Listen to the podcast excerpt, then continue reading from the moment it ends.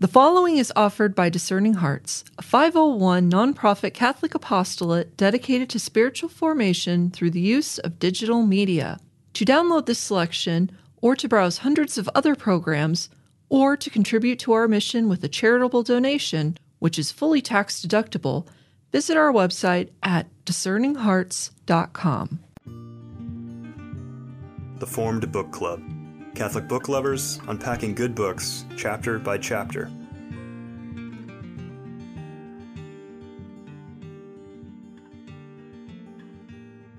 Welcome to the Formed Book Club, where Vivian Dudro, Joseph Pearce, and I, Father Fessio, continue to discuss Henri Bach's classic work, The Drama of Atheist Humanism, where he takes three great figures of the 19th century whose thought influenced the whole of the 20th century and is still influences now. We've covered Nietzsche, and then Feuerbach Marx kind of taken as one moral person there. And now we're about to finish uh, the least known, I believe, in America anyway, Auguste Comte, who is the father of sociology. We're on page 248 in this chapter positive transpositions, that is, positivism, which was the form of thought and practice that was developed by Auguste Comte, transposed many elements of the Catholic Church into its own uh, humanist church.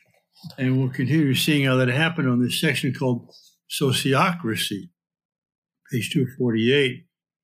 And middle of that page, Lubac says, in the last analysis, Christianity in general had been looking forward to the kingdom of heaven. Positivism in general, in the last analysis, an organization of the kingdom of the earth. Mm-hmm. That, that, kind of sums it up. Mm-hmm. And then at the bottom of that page, the last the last word, if, to the next page. If the advent of sociology had meant the elevation of politics to the rank of an exact science, the advent of sociocracy was to be the religious consecration of the said politics. It becomes a religion. Mm-hmm. Mm-hmm. Joseph, you're you're leading us in this in this book. So yeah, well, that, that's actually a good introduction to the first thing I had highlighted, which is really just three words, but I think very an ominous three words. This is the middle of page 250, uh, where Comte says that he that the he has uh, given his creed uh, the, the motto order and progress, both words uh, capitalized. Um, and, um, you know, in, in, one sense, if you're going to look at those words sort of amorphously or um, ambivalently, you know, everybody believes in order and progress, right? In the sense that you know, that the, the, Catholic Church will say an ordered life is a virtuous life, and that's progress towards uh, the kingdom of heaven. So, you know, no one's going to argue in, you know, in, if we're going to use the words very amorphously, what that means. But when you capitalize them as something subject to this sociology, the order is going to be state imposed order, and the progress is going to be worship of a utopia in the future for which everybody can be sacrificed. And that's what happens when you suck the divine uh, out of notions of, of, of, of order and progress. Hmm. Hmm. So I, I have, next thing I have is 253. So I don't know if anybody beats me there. Well, I have the very last line of 252. I just barely squeezed in ahead of you, Joseph. Yeah. Uh, where the box says, since nothing could be done unless a quote proper nucleus of true sociocrats, those quotes, was formed. But in the field of action, the watcher was politics first. From the very outset, the new system must seek to lay hands on power. Mm-hmm. And, well, you you may have done the same thing I'm going to do. So you take it away with 253, Joseph. Well, yeah, I mean, just commenting on that, that's the, the whole point is that we saw this with Nietzsche and with, with Marx, um, that it's no longer uh, about truth, uh, objectively understood, but about um, subjectively applied power, and that in itself. But what I felt further down here is is very interesting. This is this is different from, from Marx. Uh, Marx obviously believed somehow that the, uh, the, the the working class were going to be the people that would gain power, at least in theory. Where Comte's very much an elitist, and Mhm. for him, halfway down page 253, and this is ominous. It's almost like exactly what we're seeing with the globalism, globalization, and, and globalist uh, ideologies. Bankers. So it's actually the, you know the international financiers, that the, the, the super rich, uh, like the the the the the, uh, the Soros, the George Soroses. These men possessing great wealth must, provided they keep us to the pitch of their social vocation, also have the leading part in the government. That they are Mhm. naturally trained for this role by their habit of seeing things in perspective and by their spirit of calculation. That the middle classes are to disappear, leaving only, only a patriciate and a proletariat. That for the whole of the West, with its 120 million inhabitants, the patriciate is to number 2,000 bankers. So he's actually saying that we're going to that we're going to hand over the government of the world to 2,000 super rich financiers. That's his idea. Mm-hmm. Mm-hmm. Yes, it, it- it is happening. Yep. Yeah, He says above the, the active class, the first category is out of the bankers.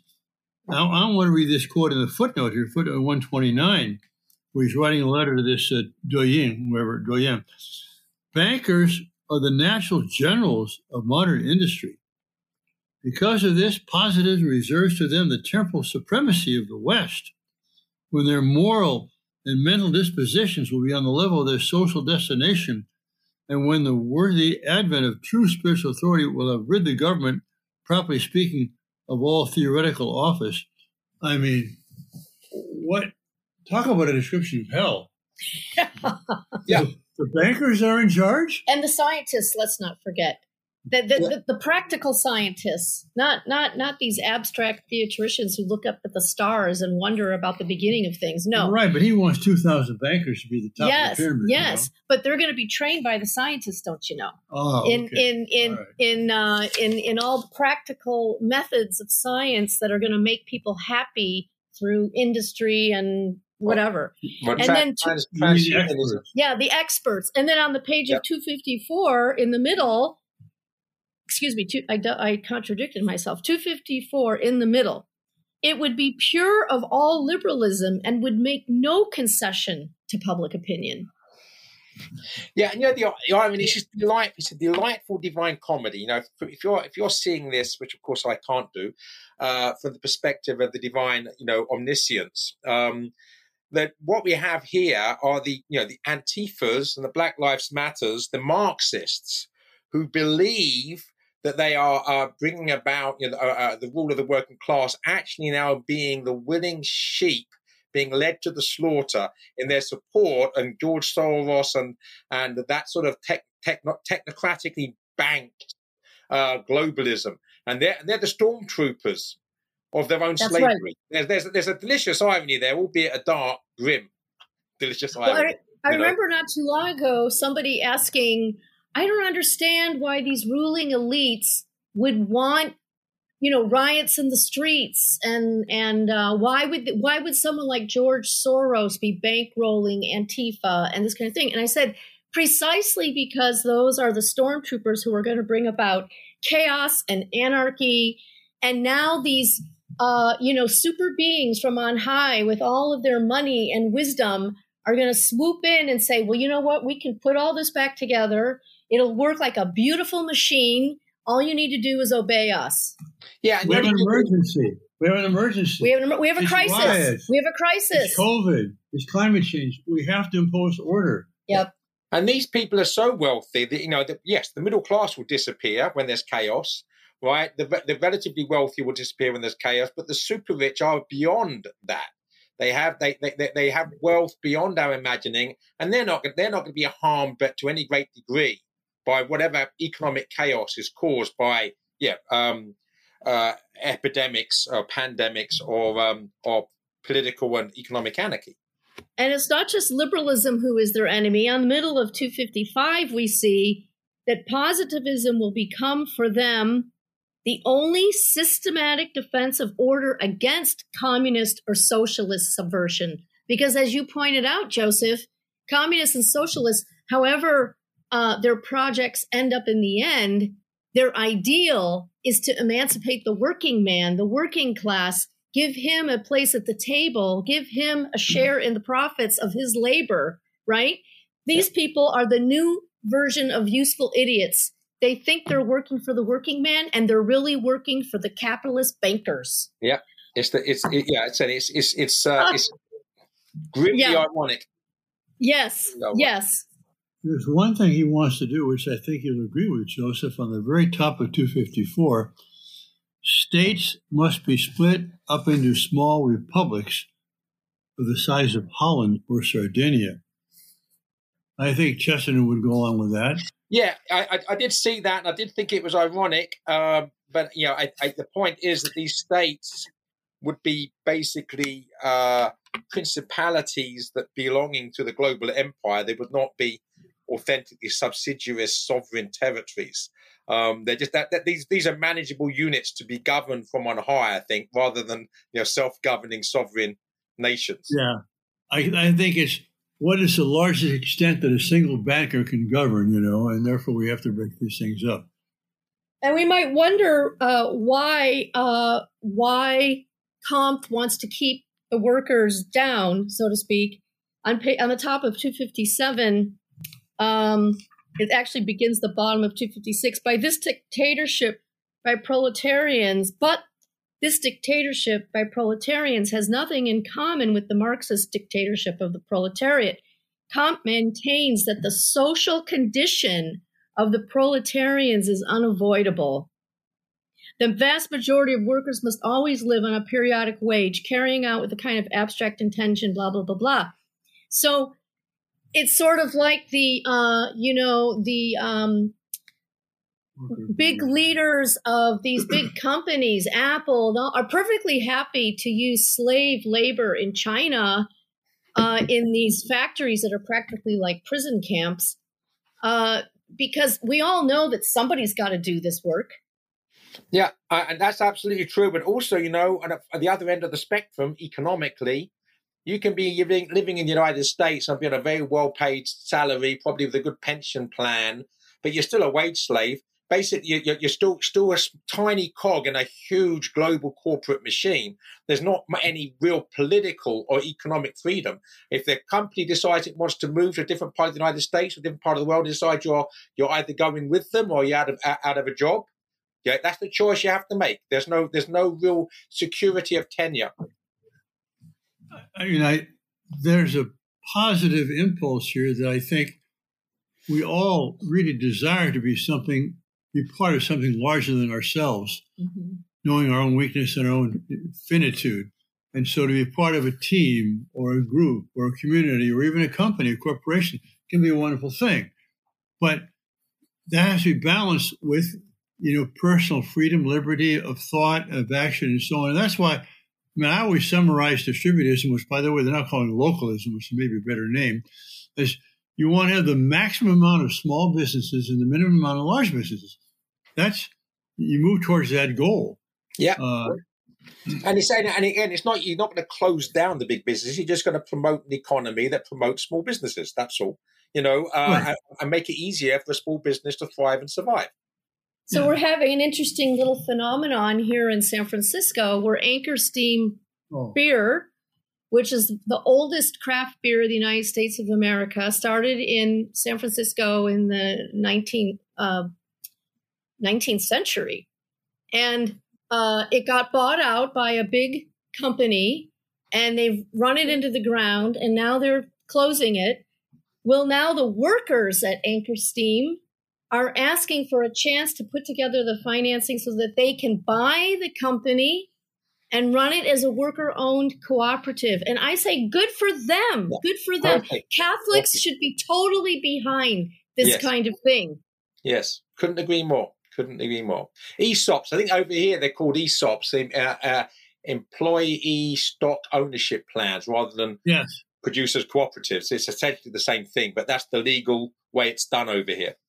And from the very beginning, United Press has used ESOP printers. First was Thompson Shore, which is ESOP, and now Friesens in Canada. Family owned, but worker owned uh, corporation. That's the way, it seems to me. Amen. All right, we move forward. I, I, have nothing, I have nothing till the very final end of the chapter, so I don't know if anybody beats that. We'll return to the Formed Book Club with Father Joseph Fessio, Vivian Dudro, and Joseph Pearce in just a moment.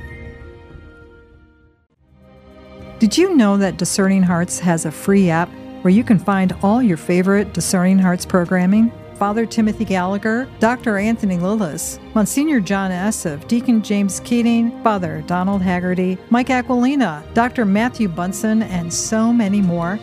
They're all available on the free Discerning Hearts app. Over 3,000 spiritual formation programs and prayers, all available to you with no hidden fees or subscriptions. Did you also know that you can listen to Discerning Hearts programming wherever you download your favorite podcasts? like Apple Podcasts, Google Play, iHeartRadio, Spotify, even on Audible, as well as numerous other worldwide podcast streaming platforms.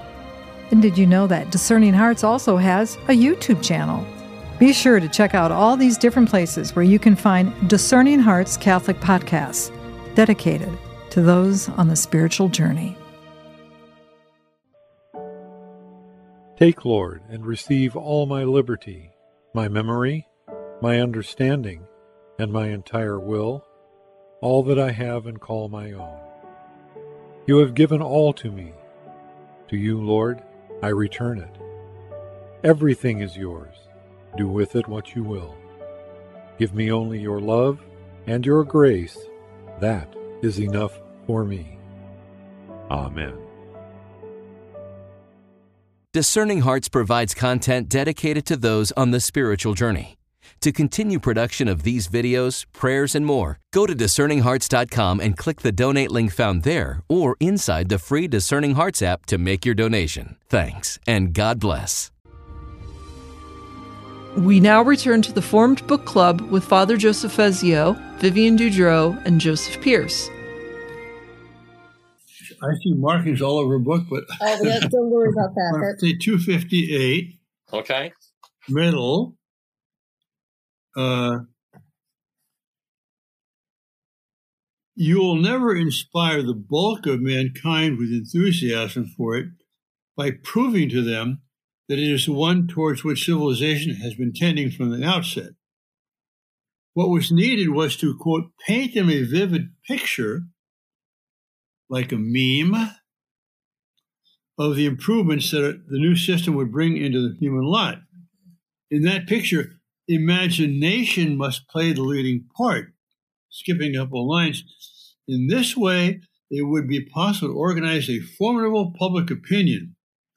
But this method of propaganda was more especially suited to the preliminary phase when the positive regime was being first established. Therefore, the use propaganda, control of the media, censorship, cancel culture, in order to achieve the goal where now there's only one way of thinking. Anything else is hate speech or misinformation or disinformation or malinformation.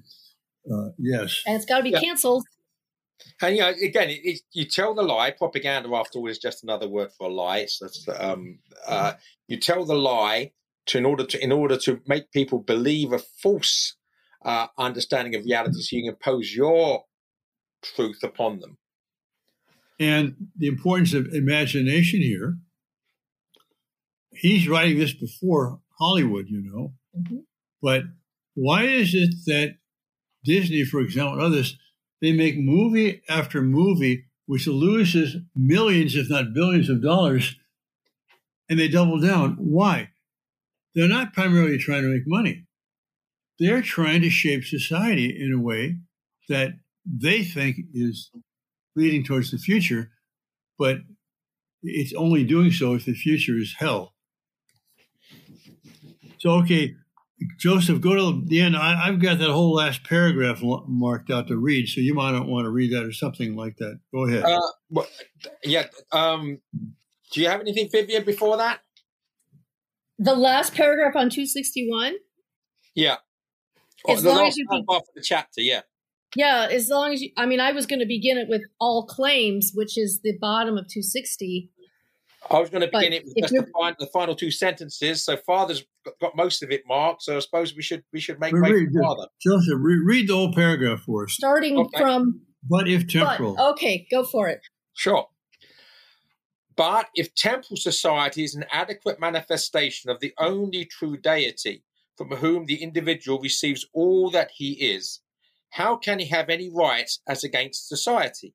Exactly. Stop there for a second. That's exactly yeah. right. If you are just a part of the greater whole, then what right do you have?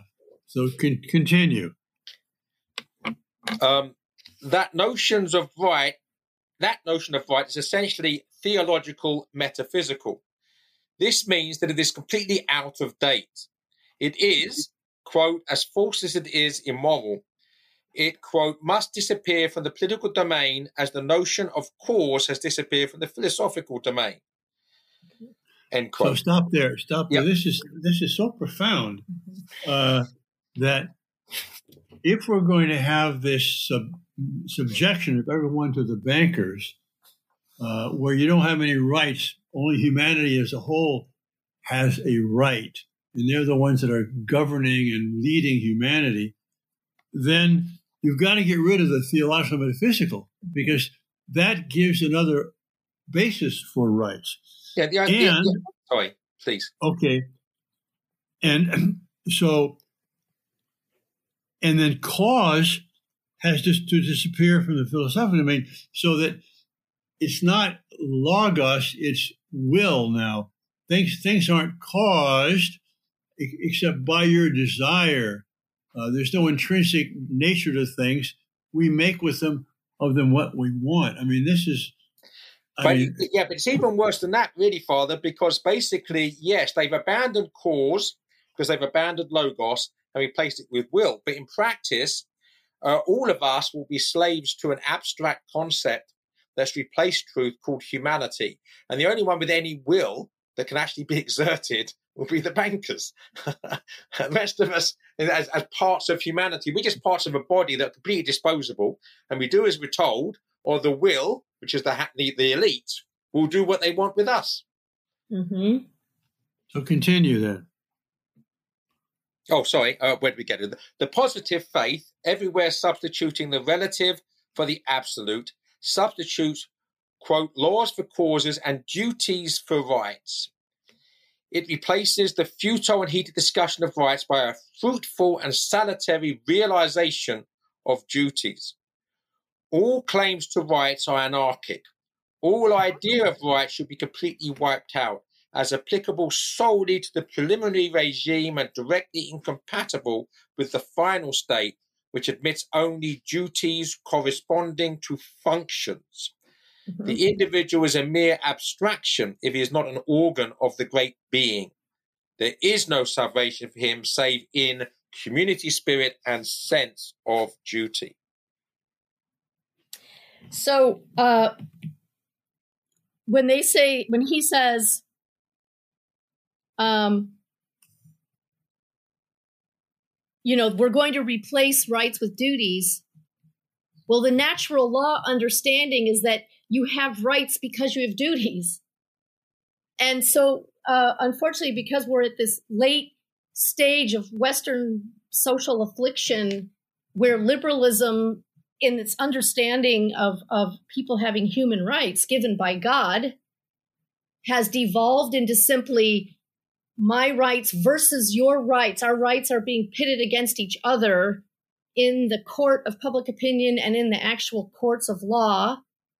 And this is leading to a kind of anarchy because we no longer we, we we threw out that uh, those rights have no meaning if there aren't corresponding duties that give you those rights. Therefore, you don't have a right to do a wrong because you have no duty to do a wrong, right? And so now, in this anarchy of this uh, uh, uh competing rights and these things absurdly being proposed as rights and so on, you can see how the Comtean elitists are going to look again like the saviors, right? That that okay, everybody, we got to stop fighting about rights. Look what this is doing to society. We've got Antifa in the streets. We've got the fight over rights in the courts. We just need now to bring about this order where all of this is going to be eliminated and we're all going to live as, as peace in peace and harmony as brothers in the one humankind, right? Yeah. You Yeah. can see how the agitation that we're in right now on so many levels, why something like this would actually appeal to people looking Right. for peace at all costs. Yeah, and but you know, and, and it, that means cancelling those who are in the way of peace. All then right. so be it. And again, it's exactly the same thing 100 years ago in, in the Soviet Union, right? We're going to bring about this this proletarian uh, utopia of justice, and if you have to eliminate a few million people to make that happen, who cares, right? Um, it's a small price to pay for justice, right? Um, and what just interesting while we are here, that the footnote there, page 157, this is Cobb's Yes. word but he basically makes it clear that once you don't on- once you get rid of the divine of course there's no such thing as as uh, as rights positivism never admits anything but duties with all for all for its point of view which is always social cannot contain any notion of right constantly founded on individuality Mhm. on what human foundation could the idea of right thus rest? Since divine rights no longer exist, this notion must be completely effaced. And then any worthy citizen then becomes a social functionary. And these are his words. Yep. I mean, he, he is logical enough to draw out the conclusions to his principles. I want to say a word about the concept of right, rights. Uh, many words which are only one syllable are very hard to define if you look at them carefully. For example, love, or good, or time, or right. And I remember being on a television show once, an interview show with this woman who was an animal rights activist. And I said, animals have no rights. And she was completely, you know, flustered by that, upset. Well, I said, what is a right? Mm-hmm. Of course, she couldn't answer the question. A right is the moral power to do or require something. A right is a moral power to do or to require something. Like I have a right to life. I have a right to, to, to, do, to do what is called living. I've got a right to my property and so on. But that word moral is important because there are no rights where there's no moral power. Mhm. And only beings which have intellect and will can have moral power. Mhm. Therefore, animals have no rights. That does not mean that we can treat them any way we want. We have obligations Right. because of the nature of animals in the scheme of creation. Yeah. But they don't have rights. Yeah. Well, wow, Father, that was great. All right. Conclusion. He has a section called conclusion. Oh, there's a lot of stuff in this conclusion. It's short though. I mean, page 263, I mean, just a couple of phrases here. First sentence, such is that, quote, religion of humanity, close quotes, and then down five lines. The positive formula spells total tyranny. I mean, that, that's a conclusion. That's right. This is total tyranny. And then on page 264, two lines down, love as the principle, says the Pater Amato. Alas, one can but add, in tyranny as the outcome. hmm Where was that, Father? I missed that. That last bit. 264, two lines down. Oh, you turned over. Okay, right. Okay. Yeah. the middle of the page. If there is no absolute, capital A, how can there be anything absolute in man? Again, without God, there are no rights, there's no morality because there's no free will. In the bottom of the page, he may well entreat us to, quote, ennoble our necessary resignation by converting it into deliberate submission, close quotes, into, quote, affectionate submission. The reality is still there. And this almost brings us to Nietzsche again. The solutions to the problem of man and his destiny are not so numerous. hmm You know, either accept God and freedom or reject God and have tyranny. I mean, that that's hmm Yeah. as Cardinal Sarah said so beautifully in the title of his book, God or nothing. hmm hmm And then my last, well, page 265, the new paragraph there. Well, can it at least be said that the positive menace is not very formidable? To my mind, it is, on the contrary, one of the most dangerous that beset us. He's writing this in the 1940s. Hmm Actually, if Hundred at that sentence, I, I highlight- highlighted as well. That's right. At, at any moment, the failure of other nostrums with greater outward attractions may suddenly send its stock up.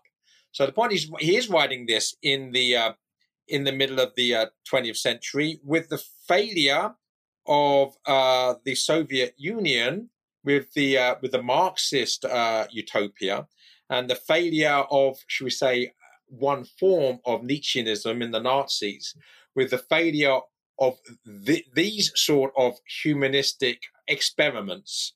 And Then he's writing the Because this where positivism basically comes into its own, really, uh, in the 1950s onwards. Because now, well, obviously, we've tried the Marxist thing. That didn't really work out as we planned. Obviously, Nietzsche went a bit wrong with the Nazis, right? And, but now we've got now we've got this positivism, and I think that's exactly what happened when when, when so, utopias fail. Other utopias are there to uh, to take its place. You know. But he's actually writing this when Nazism and communism are at their height, which shows you how prophetic he truly is. He can see that they're going to fail before many others did. Yeah. And he knows that out of that failure, Communism is going to emerge as its successor, as Yeah. the next failed experiment human beings are going to be willing to try, human beings who refuse to submit to God. Yeah. In actual Mhm. fact, connected to that, Vivian, uh, bottom of page 266, this reminds me of a well known aphorism by Chesterton. Comte's spiritual itinerary is that of man himself. Lost faith cannot long remain unreplaced. Mhm. As Chesterton says, when men, men, men stop believing God, they don't believe in nothing, they believe in anything. So when the Marxist thing fails and the Nazi thing fails and the fascist thing fails, well, we still only believe in humanity, right? So you know, Mhm. humanism, obviously we can't have the God thing. So what are we going to believe in now, right? What's the new utopia we're going to put our faith in now instead? And, you know, Nazism came to a sudden halt in 1945, and communism in Russia came to a sudden halt in 1991. Our brand of free market capitalist but godless humanism, I'm afraid, will not have such a punctuation point, but it's a it's a slow decline into greater and greater degradation, which we're living through now. And there's an unsustainable. answer So, to it. so it, it's not it's not going to triumph. It's just how ugly will be its demise. Really, that's the only question. And is it possible, though, that while this corpse is decomposing, will there be new sprouts of life? Because, in spite of the degeneracy of this of the age that we're in, there are signs of new life all around us. So, uh, you know, we need to keep uh, fertilizing the new life wherever it may be That's found. right. Mhm. Absolutely. The, the, one- the one thing I would say as well, I mean, I I, I don't like playing the prophet because prophet's normally wrong, but um, you know that that the, the the whole drug culture, the whole psychedelic thing of the mid '60s, you know, um, uh, came unraveled because people started to see what ha- what what what drug addiction led to, right? So the very people who were promoting the psychedelic culture in 1967 were writing anti drug songs in 1977. And I think where we are now with the madness of the decades we are in now is the more it's tried, the more it will be seen to be self destructive. Uh, That's and people will turn against it. I really don't, I think, I really, I mean, paying the prophet. The whole transhumanism thing is, is, is going to die in its own too muchness, probably much sooner than most people realize. Let's hope so. You know, when George Harrison of the Beatles gave up drugs, when he visited San Francisco and went to the Haight Ashbury neighborhood in the height of the whole drug, flower children, whatever, whatever, and saw an ambulance on every corner, right? So, to your point, right? It by their fruits you will know them. Yes. And at least we still have enough freedom in this society to see that, to speak to that, and let's just keep doing that while we still have the freedom to do so. Right. I, I don't think it. I don't think it means being a prophet to recognize what de Lubac has seen here historically, that if you lose faith, if God is no longer part of your life and your culture, then man will be subject to tyranny. That's just that's an ironclad rule. Therefore, you can prophesy in this sense. If we keep moving in a faithless direction, we will have this consequence. Yes. And we're not going to avoid that, you know. Oh, this time it'll be different. No, Yeah. it's never been different. But like you say, Vivian, especially in our country, the United States, there are so many signs of hope and signs of grace. Yep. Really. Just Yeah, keep you're right. watering those. Pro- All right. prophecy, Well, we, we, prophecy we've cut- we've- based on history is not really prophecy at all, is it? It's just we've learned the lessons, we've done this before, we do it again, same thing's going to happen as before. Not really prophecy, it's, it's history. So that's what we've concluded part two uh, with the figureheads of the problem. hmm Let's move next session to part three with the prophecy of a solution in Dostoevsky. Thank you for watching and listening. God bless you. If you enjoyed this discussion, please help spread the word about the Formed Book Club by subscribing to the podcast and writing a review. You can sign up for weekly updates at formedbookclub.ignatius.com.